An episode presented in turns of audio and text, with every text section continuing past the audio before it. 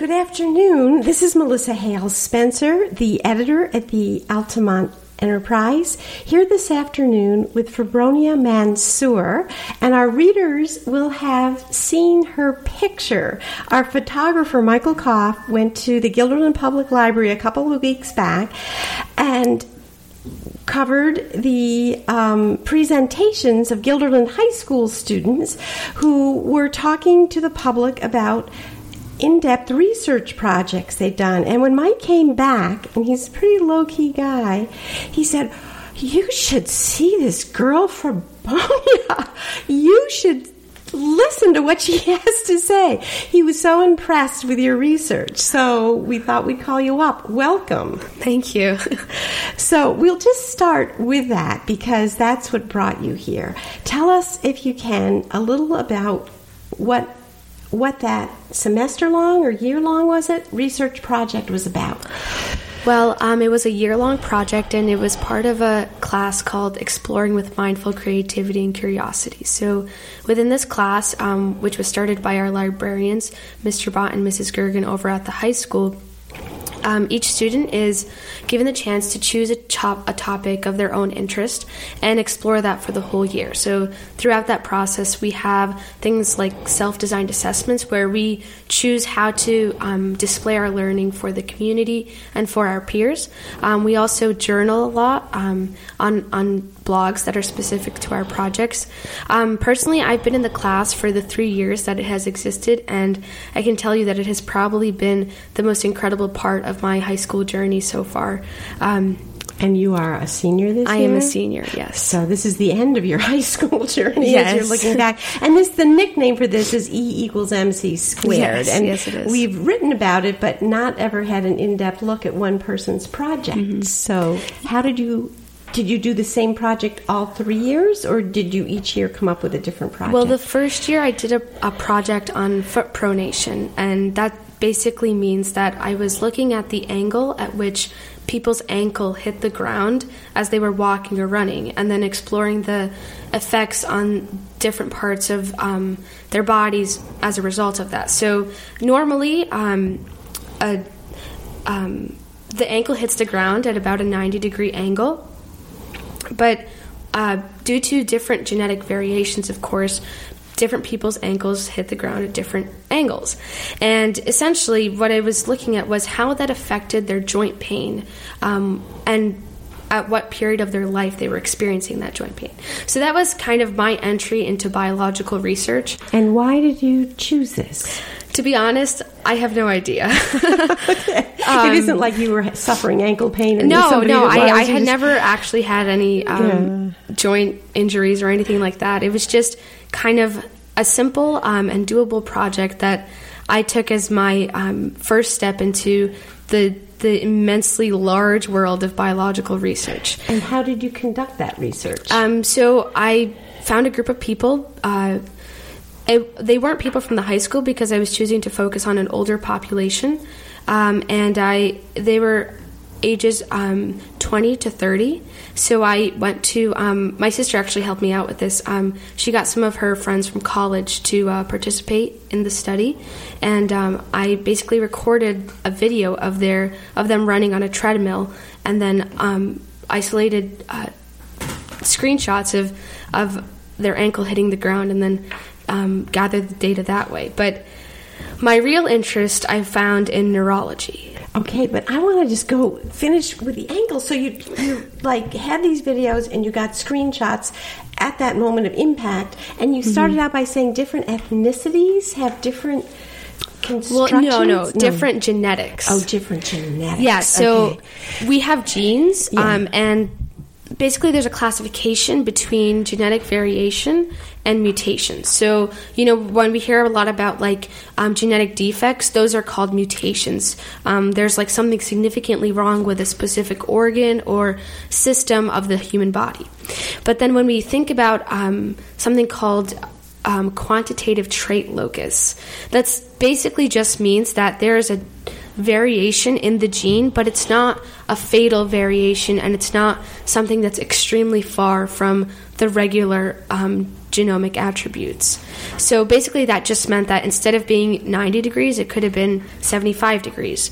So it wasn't a significant, a directly significant impact upon people's. Um, skeletal um, alignment, but it was so much of an impact that it caused uh, later on joint pain and um, even upon um, just exercise or, or, heightened physical activity, they were experiencing some kind of joint pain. Um, but that wasn't really the biggest lesson that I learned from that project. The biggest lesson that I learned from that project was in my like response survey. So after I conducted the study of looking at the videos of how their ankles were hitting the ground, I sent them out a survey and I asked them if they had joint pain. And most of the time, what I was finding is that a lot of people were saying, Yes, I did have joint pain, but it was because of this. And they had this definitive um, claim of why they had their joint pain, which I found interesting because none of it was diagnosed by a doctor. They didn't Just feel that it was significant idea. enough. Yeah, exactly. Yeah. So that was really the most interesting part of the results that I gathered. It was that sometimes we take certain things for granted and we we kind of just go about our daily lives and our business without thinking about um, the possible repercussions that certain parts of our regular lives might um, implicate. Fascinating. So now I took you off the track. You said you found your true interest was neurobiology. Yes. And tell us a little about why. Well, when I think about research, I think a lot about possibility and how to venture into something that will keep you curious. And as you know, curiosity is in the name of our class, um, exploring with mindful creativity and curiosity. So when I came to enter my second year of of E equals MC squared, I thought about what interests me in terms of what makes me curious, what instills within me um, an unwavering desire to know more about something. And that was with the brain. Um, most of it, most of the reason came from the fact that we really don't know much of anything about the brain. But we do know some things, and those clues that we currently have are grounds for great possibility and great opportunity in the discipline of neuroscience. But don't we know a lot more about the brain than we did? I mean, recently these scans that have allowed people to actually see parts of the brain functioning, hasn't Mm-hmm. that changed a lot of It has, and that's the impression that I was under too Yeah. at the beginning of last year. But the more you read and the more you look at all these different studies and the questions that they raise, the more you realize that there is so little that we know and there is so much more to explore. So um, I'll give you an example. So this year I was studying Alzheimer's disease, and um, a lot of what I knew about Alzheimer's disease after studying it for several months was that it was caused by the buildup of these proteins that instead of getting cleaned out from the brain, they would stick together. They would aggregate into these plaques that would be um, have a negative effect upon the brain. So I al- was always under the impression that this was the only explanation for Alzheimer's disease. But then I started looking into these clinical trials about um, different drugs that were being developed, and I started to realize, well, if these drugs that are targeting the aggregation or the buildup of these proteins haven't been proven effective, then maybe there's something else. So then I started exploring other theories of Alzheimer's disease. And I can tell you that it opened my eyes to such a large world of different theories and different ideas about the disease. For example, um, I'm sure many people are familiar with how diabetes works. Um, our cells, when when someone has diabetes, the cells in their body do not accept glucose or sugar as energy, right? So this uh, theory about Alzheimer's disease called the oxidative stress theory basically was saying that well maybe our neurons are becoming diabetic. They're not accepting glucose as energy for for their functions that they need to carry out when they send signals to different parts of the brain. And then as a result when there's a period of inactivity of the neurons because they're not accepting that glucose, they start to decline and they start to show us the neurodegeneration that we see characteristic of Alzheimer's disease. So that's just one example, but there are so many different examples um, of theories that are theories. They haven't been proven entirely correct, but they do have possibilities that are rooted in significant research. And that was one thing that kind of led me to understand how we ask a lot of questions about everything. We ask questions about the heart and the brain and even things outside of our own biology. But the more that we ask questions, the less that we seek for definitive answers, and the more that we realize that these questions lead us on a path to conclusions that not only make us want to learn more, but also gain the ability to explore these disciplines. That sounds like a good scientific model, but how did you narrow this as a high school student with one year to do research? What, how did you choose a path to follow, and what was that path in your research? Are you talking about this year or last year? Are both years involved with Alzheimer's? Yes. Oh, okay. So tell us about last year, then tell us about this year. Okay. Well, last year, I kind of started with a super ambitious goal and it didn't really come to fruition, but it helped me realize a couple things. So, initially, I was exploring the brain. I was, you know, reading these articles over the summer. I was thinking about what I could possibly do within the year. As you were saying, have to narrow it down. And I came across this um, article about the possible connection between autism spectrum disorder and Alzheimer's disease. And I found that extremely fascinating because um, I had seen in school, you know, we, we see um, students with autism and where we go to the same classes as them, we see them in the hallways, we interact with them. And then to, to kind of play with the idea that another disease that was completely different could have a possible correlation to to autism and um, the, the whole spectrum of autism. That was a really fascinating thing to me. Well, they're both diseases that have increased astronomically in the last few decades. I don't well, know if that matters or not. But, well, I think, um, particularly with autism, that may have been attributed to the fact that it wasn't really recognized as a as a um, as a biological disorder of the brain. So you think there was the same number of um, people on the spectrum a half a century ago. It just wasn't recognized. That I'm not sure if I can go yeah, far, so far to say right. that, but I definitely think that the gradual um, decreasing and removal of such a stigma behind it may have um, kind of revealed more about the disorder and then led to a lot more research and a lot more of a heightened ability to identify um, the conditions.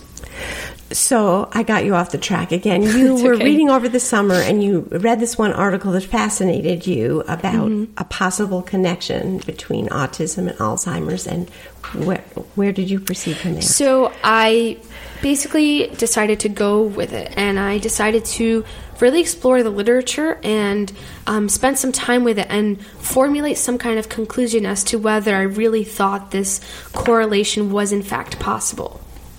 So I spent most of the beginning of the year um, reading a lot, and then I thought, well, maybe I should experience have some firsthand experiences with people who have autism. And um, basically the, the biggest thing that i think had a really large impact on me was joining the club called best buddies um, where students who are um, neurotypical will uh, be uh, joined to a peer buddy who has a developmental dis- disability. And not only was it a really great experience. Is this through your school? Yeah, through okay. High School. So my buddy's name um, is Ari, and uh, we are buddies this year also. And I can tell you that that was a really great experience, but it also um, kind of took me further away from my previous research in trying to figure out the connection between the two um, conditions of the brain because. I'm going to take you off your path again because you said it was has been a really good experience. Just tell us a little about that, being Ari's buddy. I mean, what what's been good about it? Well, the first thing I'm going to tell you is that Ari is an incredible person. Um, he's extremely kind, and he's always um, a great friend to have around and to to be with.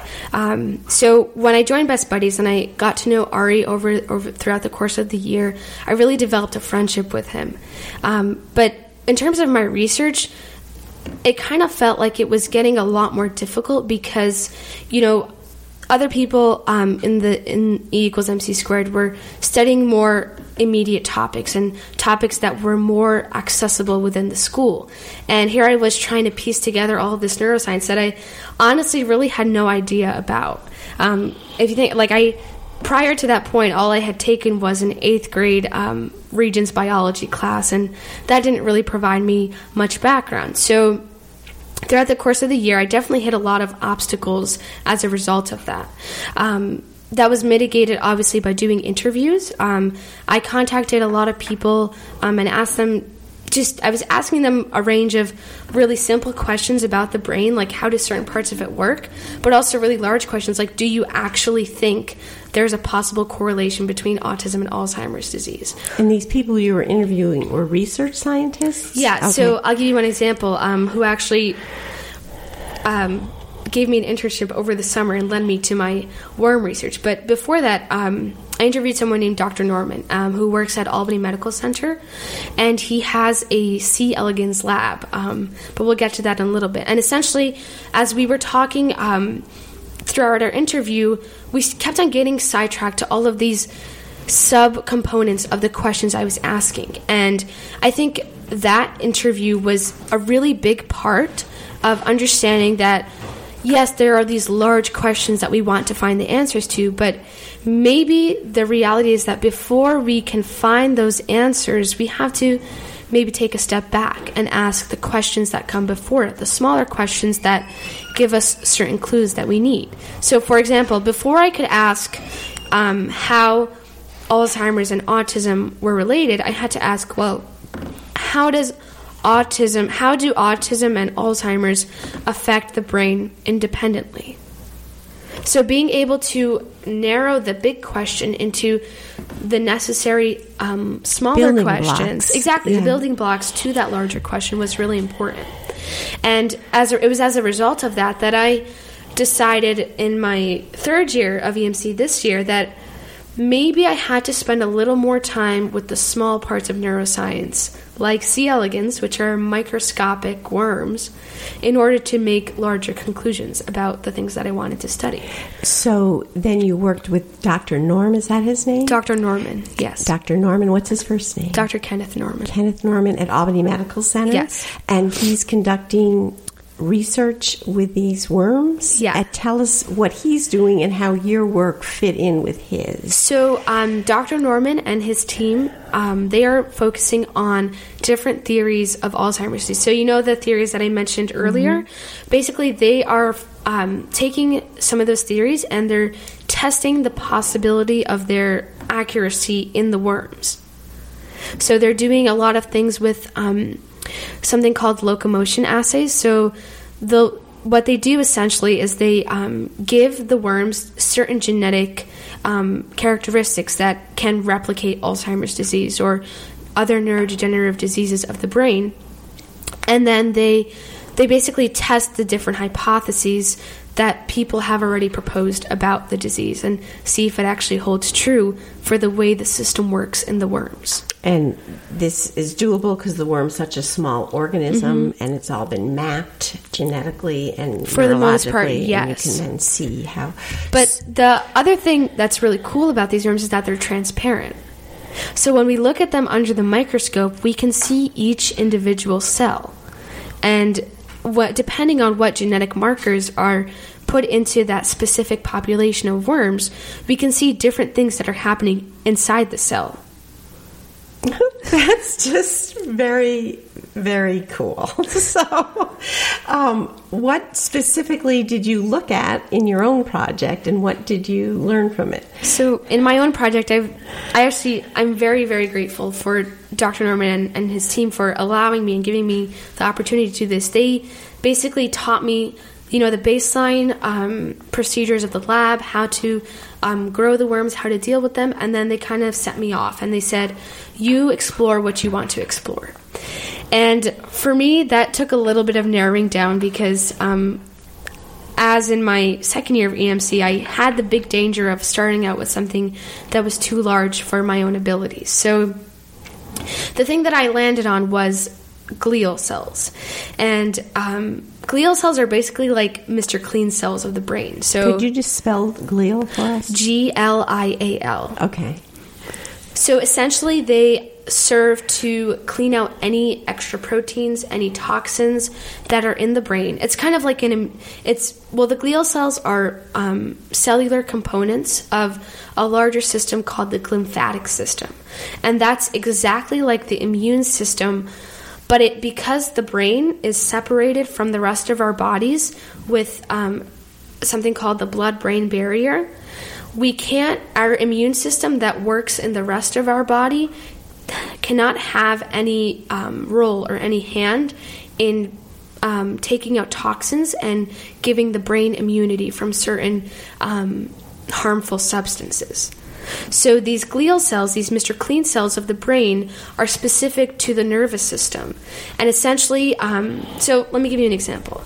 So our neurons communicate by electrical impulses, and every time an electrical impulse goes through the brain, it's um, it opens up these ion channels, and essentially that means once the um, electrical impulse passes, you have an exchange of substances.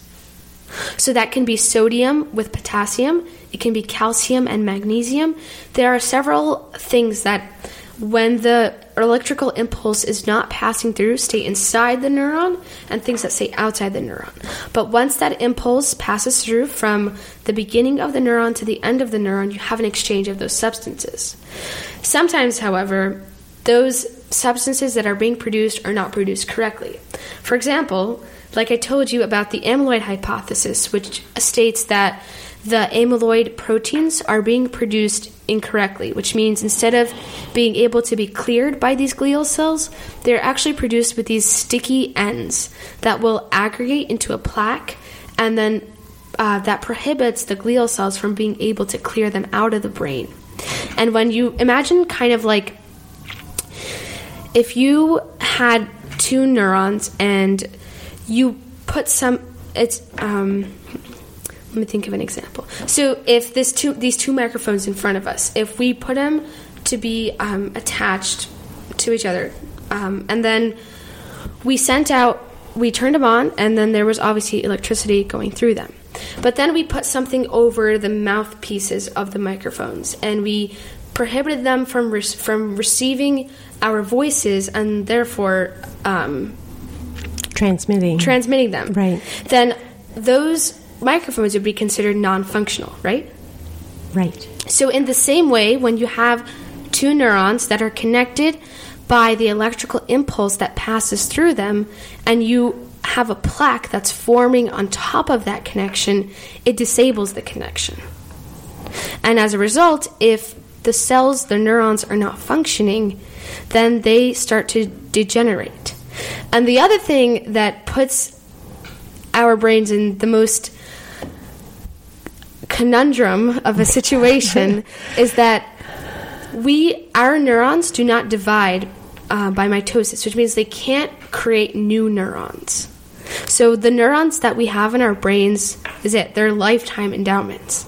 So when we have those plaques that are sitting on the connections between our neurons, then the degeneration that happens causes us to lose completely lose the function and the structure of those neurons that we have one of each single one, each single neuron. So that that's a big a big thing about Alzheimer's that um, is really difficult because we can talk about medications that can pause or stop the disease, but that doesn't mean that any damage that has already been done will be reversed.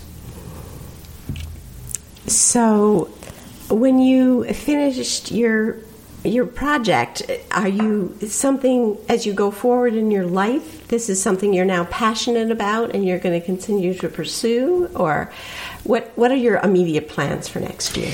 Well, I will be attending Albany College of Pharmacy and Health Sciences in the fall, um, and I do hope to continue my research, um, be- mostly because I'm really curious about it. And this study of C. elegans and the cells inside of such a small organism has been really eye opening in terms of being able to objectively find value in things that we might not always find value in. I mean, if you think about a study that is done on a human brain or a larger organism than, than C. elegans, you can immediately find value in it because it seems like it's more directly related to the impact that it can have on people who um, are affected by the disease, whether it's um, a family member or just someone that they know. But then we see these worms and we consider them inconsequential and as though they have no real purpose in the world of biological research. But the reality that I came to find and understand is that yes, they are insignificant, but that doesn't mean they're not important. Because we can try to test drugs on, you know, um, a human, but we don't know what those drugs, what effects those drugs will have upon the humans that we're testing them on. We have to take it a step further, actually several steps further, and test them on something small, and then explore those smaller organisms because they can give us a clue as to how it works in humans. So I'll give you an example. Last year, I was really focusing on making conclusions about the human level of, of these disorders and about the brain.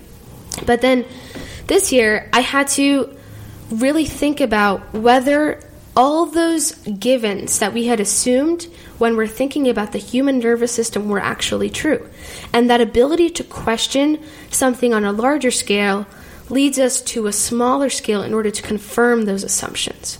So it's not necessarily a matter of being able to test medications or certain procedures on the smaller organisms, but it's really for the sheer fact of do we really know what we think we know? Just extending the frontiers of knowledge as opposed to finding a specific solution to a problem. That, exactly. Yeah. Because you can't find the solution to the problem if you don't completely understand the problem. And I know over the centuries of scientific investigations, there have been discoveries that weren't recognized until generations later that had mm-hmm. a practical application. But I'm just wondering, with the School of Pharmacy, why you made that choice? What what do you hope to pursue there? Um, well, there are many options in pharmacy. Um, I could work in um, drug development, um, which would be like testing all those um, different medications. But to be honest, um, I had kind of planned to um, pursue medicine, and um, that didn't really end up working out in terms of my college process. But I think going into um, the pharmacy school and being exposed to those classes anyway, and being able to, because I, I think there are many similarities between medicine and pharmacy, um, being able to kind of figure out what I really want to do, um, having that option available to me is still really important. Yeah, I mean, there's a lot of um, experimentation for drugs that are going on in schools that are like veterinary schools and mm-hmm. you know other places besides Certainly. just medical schools. Um, but as you look back, because you're just so passionate about learning, I think it's wonderful. As you look back at your school career, um, I think you called it a journey. What like what stands out for you or maybe there's several as milestones or particular teachers or particular other than the e equal mc squares programs that kind of shaped you into this inquisitive and articulate person that you are i just think that would be interesting to hear that's a hard one because okay. i've had wonderful teachers throughout my entire career but i can tell you about um, my fourth grade teacher, Mrs. McLean. Um, and it was in that fourth grade class when um, we were actually preparing for the um, New York State science exam, and um, we were doing a lot of this science stuff, and I, I was really confused as to what science really was, and I would, I would you know, go through all these um, exercises and do these practices for the exam. And I would, I would ask her, I would say, well, is this science? Like, is this what the scientists that are big people, that are adults, is this what they do? And the biggest thing that she pushed me towards was asking questions and being able to understand that science is not a thing, it's not something to be attained, but rather it's a process by which to improve not only your breadth of knowledge, but also your approach to everything. So I can definitely tell you that by learning to ask more questions, it not only helped me to be better at science and to gain more knowledge in that discipline, but also to be able to get to know people and to be able to show an interest and curiosity in what other people like to do and what other people um, are passionate about. Because I think everything, and this was actually something that I only realized um, recently through my time in EMC, everything that we do and every experience that we pursue should serve to make us better people. Because at the end when all is said and done you know my paper on C. elegans isn't going to be that significant. The the facts alone in, in in solitude will not have a great significance on who I am as a person because those are just facts. Those are things that without bringing them to life and giving them a true meaningful purpose that improves you as a person will have no meaning in the future. So I definitely, I definitely probably started my science um, obsession in fourth grade with Miss McLean, but it's always been this gradual process of understanding a certain thing, grasping a concept, whether it be in science or um, like several of my peers are studying these incredible things. Um, my friend Silma Suba is studying dreams. Um, dreams? Dreams and um, their effect on waking life. Um, Alex Guji um, has conducted this incredible exploration of, of humanity and morality and what it means to be a good person in this world. And he delved into all of these different uh, focuses such as um, religion and is it possible to have a secular morality. Um, Noah Cohen Greenberg, he is studying the science of stand up comedy. And it was while being exposed to all of these different topics and all of these different people that had different passions that I realized we weren't all so different as we might have thought we were. You know, I can say that. Yes, studying stand up comedy seems very different than looking for the roots of Alzheimer's, but exactly, which yeah. is which is the impression that anybody would be under at the beginning of such an endeavor. But then you start to realize that we aren't just studying all of these disciplines in isolation or simply just to learn facts or to memorize a certain repertoire of information. We're studying all of these things because that's our own way of becoming better people. And we're all on this path and on this journey to causing positive affect as a result of our studies. Um, and I think that goes. A lot of credit must be given to the coordinators of our class, um, Mr. Bont, Mrs. Gergen, and um, Benjamin Goes, who is um, a, kind of a research consultant or volunteer that helps us out a lot uh, in EMC. And they all have their own interests, um, and I'm pretty sure nobody really cares about worms anyway. but they, because we're all different people, and because we all bring that personal background and experience to the table when we conduct our research and when we are in this class, we all push each other to find meaning that is universal. And do your colleagues share the same level of passion that you have for their work? Absolutely. If not the same, definitely more oh than I do. Oh, my goodness. Well, how does this fit in with your family? Are they also passionate about the work they do? What, what, like, what do your parents do for a living? Well, my mom is a technology teacher at the Farnsworth Middle School, and my dad is a priest um, at the Orthodox Church um, in downtown Albany. And um, my sister is actually, she also goes to Albany College of Pharmacy and Health Sciences, and she's um, been doing clinical research and and um, published. Um, actually, she's going to speak at a conference um, in a couple weeks um, on the work that she's published. my brother is currently in in a joint uh, Bachelor of Science and medical doctor degree program. so I think being a part of this family and being able to see, um, you know, my parents do what they love and and have a significant impact on, on their respective communities. And my siblings also, um, I'm the youngest of three. My siblings, you know, follow their their passion and pursue the path that really interests them. Has really shown me that you can do something, um, but you can do it with passion, and those are two very very different things. And once you are able to attain that passion or attain something that you are passionate about, you know the sky's the limit. Um, and I'm actually I'm working on a presentation right now for the um, Capital Region STEAM Expo. Um, and STEAM is science, technology, engineering, and math for our listeners who aren't familiar and art. Art, with the oh A. yeah, it was STEM, and they added the art. Yes, yes. Um, and as I'm thinking about this presentation, I'm thinking about what's the biggest lesson that I've learned. I think it's that you know we might look at a crowd of people or when we think about the grand scheme of things, we might think that we are small or that the role that we play in whatever capacity that we live is not a significant part of the community that we are a part of or the the world in general. But the fact is, and I like I'm honestly I'm still having trouble being able to fathom it.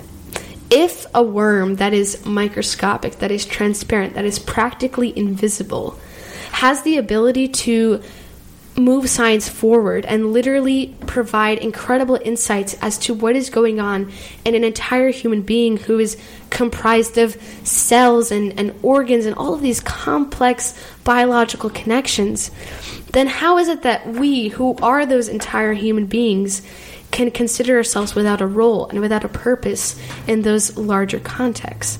And I just I just find it so important to be able to take all that I've learned and while every single piece of it has been really significant on my life and really important to me, being able to take all of that and sum it up into one really big lesson that it can be um, proclaimed and and um, spoken to spoken about to other people because this actually came up in our um, library day. Um, we had a panel discussion and we were fielding questions from the audience and. One of the questions was, How has this class taught you about things like gratitude and giving back? And the first thing that came to mind um, for me was that, well, we aren't just pushed to learn things for the sake of learning. We aren't simply seeking, you know, um, academic prestige or or anything that is solely within ourselves. We are taught and we are pushed and we are challenged to go outside of our own selves and be able to carry all of those lessons to the larger community and to to um, basically just extend the implications of our work and our knowledge and our research to others around us because you know keeping all the knowledge to yourself won't do any good but when we are able to give back and be able to appreciate that this knowledge isn't just what its material, material or um, substantive pieces, um, it's not just comprised by the substantive pieces, then we are able to realize that there are so many implications and so many lessons to be learned from those journeys that should be shared with the community around us. And that is a perfect end note that will carry us forward. Thank you so much. Thank you. It's my pleasure.